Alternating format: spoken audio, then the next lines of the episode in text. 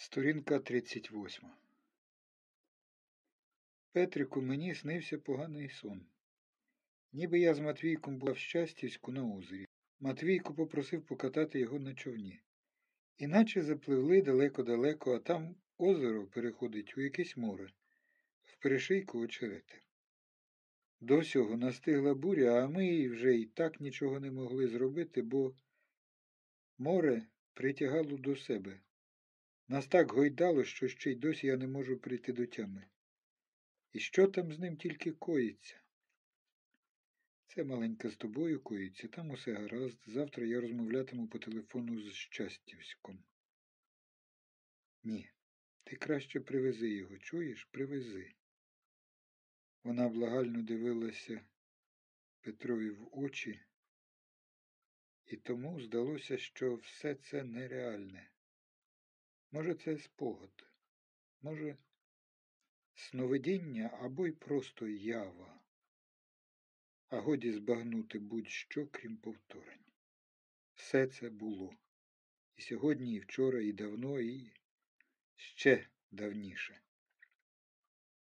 Петро зіперся на підвіконня і тільки тепер помітив, як зіщулилась дружина. Їй стало зовсім лячно і зимно. Я накину пальто на тебе, спохопився Петро, але голос йому осікся. Винувато, дивився він на дружину. Йому стало тоскно. Дуже тоскно, коли зрозумів, що її сльозам зараз не зарадять жодні в світі слова. Я тут приніс тобі горіхів, несподівано для самого себе вимовив Петро і, почувши власний голос, здивувався. Знаєш, ти, мабуть, іди. Щось я сьогодні дуже стомилася, прошепотіла дружина і майже прожогом побігла в свою палату. Петро вийшов з диспансера, пірнув у ніч, залиту щедрим місячним сяйвом, і вдруге за сьогоднішній день йому видалося, що все це нереальне. Велика ніч, що опала його душу, надушила своєю товщею на нього, і стало важко дихати. Він зупинився, аби відсапатися, розстебнув коміра і зрозумів, що його занесло кудись у бік, у лісову гущавину. Так і є. З дороги можна збитися не тільки тоді, як темно, а й тоді, коли дуже видно. Проте він не став розшукувати стежки, знаючи, що, подавшись по ліву руку, обов'язково вив'ється на шосе, от хіба що навгрузається під тахлим лісовим снігом. Поступово ліс став розступатися, і перед Петром з'явилась чорна, зовсім свіжа могилка. Це був цвинтар, як і годиться, тихий і урочистий, куди не доходили дорожні шуми. Просто неба стояв розверстий палац вічного сну, з похиленими хрестами, зірочками, цементовими монументами. Деякі могилки зовсім безіменні, на деяких можна було побачити портрети померлих, прочитати епітафії, написи то трагічні, то зовсім недоречні або й бездушні, різні вияви горя, аж до гримас. Перед Петровими очима з'явилась сіро-зелена маска жалібниці, схожа до рицарського шолому з забралом. На велику колекцію виразів вона була просто нездатна. Всі ті ж самі набридлі повтори і смерть видалась йому не такою врочистою, як завжди. Повернувшись до свіжої могилки, Петро вирішив, що, напевне, тут і лежить. та красуня, про яку розповідала дружина. Молоденьке дівчисько, дуже славне із себе, голубооке з золотавим волоссячком. Цього цілком виставало для тубдиспансерних переказів. Ранній туберкульоз, повія мати, самотність, часті санаторії, залицяльники, любов нещасної, як падуча хвороба, шалені спроби урвати в укороченого життя кілька зайвих радощів, а може, спадкові бажання, впала в оку лікареві кілька абортів, швидке прогресування хвороби, чому її майже безнадійно перевезли з Кавказу на Україну. Перед смертю вже непритомно вона кликала лікаря, аби порятував, кликала коханого, не фахівця. В останні хвилини нас рятують тільки рідні, не медики. А що робив коханий, коли її опускали в могилу? Може, сидів перед телевізором, повний футбольного азарту, чи розповідав про нещасну долю однієї пацієнтки, домагаючись приязні іншої? Цікаво, якби йому сказали, що він убивця, обурився чи тільки здивувався. За гробом красуні йшло кілька хворих, завгосп, санітари. Здається, парторг виголосив промову. Цікаво, про що він провадив. Втім, люди звикають до смерті. Звикають і до промов. Фах є фах. Як кажуть, всяка робота почесна. Мати красуні приїхала, коли похорон уже закінчився. Поводилась майже брутально. Їй було незручно за себе. Є вина, що очищує людську душу, а є вина, що побільшує гріх. В цьому разі люди стають затятими і небезпечними. Вони мстять іншим за свої провини. Петро уявив свою дружину. Певне, забилась у куточок і плаче. Їй сумно і гірко, але біль, який вона чує, неоскаржливий. Він тихий і чистий. Раніше, коли їй бувало тяжко, вона починала плакати безпорадно, як мала дитина. Серед ночі Петро прокидався, уго прислухався до її дихання, але так і не міг зрозуміти, плаче чи просто не спить. І тільки як притулявся устами до її очей, відчував на устах теплі сльози. Що вона робить зараз? Дорога була порожня і лячно вилискувала під щедрими місяцями. Стояли незворушні сосни, далекий вогник покиненого серед степу селища рівно і вспокоєно мрів. Хотілося знову зайти в ліс, щоб загубитися за якимось стовбуром і все забути. Так і зроблю вирішив Петро. З'являтися на люди з таким обличчям непристойно. Коли тяжко на душі, не показуй нікуди носа. Люди мусять дбати і про гігієну почування. Петро рушив на протилежний бік дороги і скоро відчув, що в підтахлому низовинному ґрунті прогрузають черевики. Певне, десь поблизу болото і чого доброго Вженешся у воду і тоді тупай додому з мокрими ногами. Дорога не близька. Краще вздовж шосе. Він уже йшов мало не з півгодини, а машин усе не було. Коли неколи скрикував нахарапуджений птах, осипався сніг із лопатих соснових віт, і знову наставала тиша. Йому здалося, що світ вимер або змістився. Ці відчуття завжди супроводжували його в мандрах.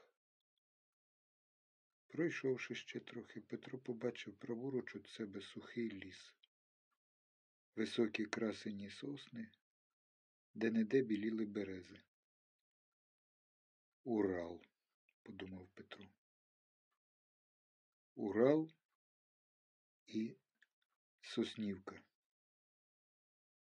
В Соснівці, глухому подільському селі, він народився. Зовсім іще малим його вивезли звідти завербовані на Донбас батьки. Пізніше він наїздив у Соснівку на гостину, допомагав тітці відбілювати полотно, рвав вишні, пас череду, збирав колосся разом із бабусею, різав щирицю, ходив до лісу по шишки. В голодні післявоєнні роки тітка забрала його до себе, аби перебув лихоліття. Хата, де він народився, була зовсім струхлявіла, але бабуся берегла її для недорослих онуків. Петрові було гірко, що хата, в якій він появився на світ, така обшарпана і нездала. Значно більше подобалась інша, де народилась мама. Хата була гарна і молода, стояла на горбку з найвідкритішим обличчям на все село. Коли Петро прибирався до неї людськими городами, бачив дві берези і сосну, що росли з причілка, йому перехоплювало дух. Потім уже в армії збагнув, що ті дві берези й сосна найточніший, найвласніший мотив його життя. Богоданий, ніби для саморозпізнання. На Уралі він ріс у царстві сосон і беріз. Це було правдиве царство зелені й бронзи. Тут мало бути коштовне каміння, інакше ця зелені бронза втратили б свою витончену душу. Ця зелені бронза притінила його обличчя гойдливим смутком. В армії ж він відчув, що то лісова безпросвітна хуга. Відчув, як нишкне душа, коли розграваються могутні лісові вітри. Армійські враження вимінили його дитинство. І тепер, ідучи безлюдною трасою, він подумав, як то шкода, що все життя проходить під соснами. Глиця замість лопатого листя. Голка герметичний скований у собі листок. Калина забулась.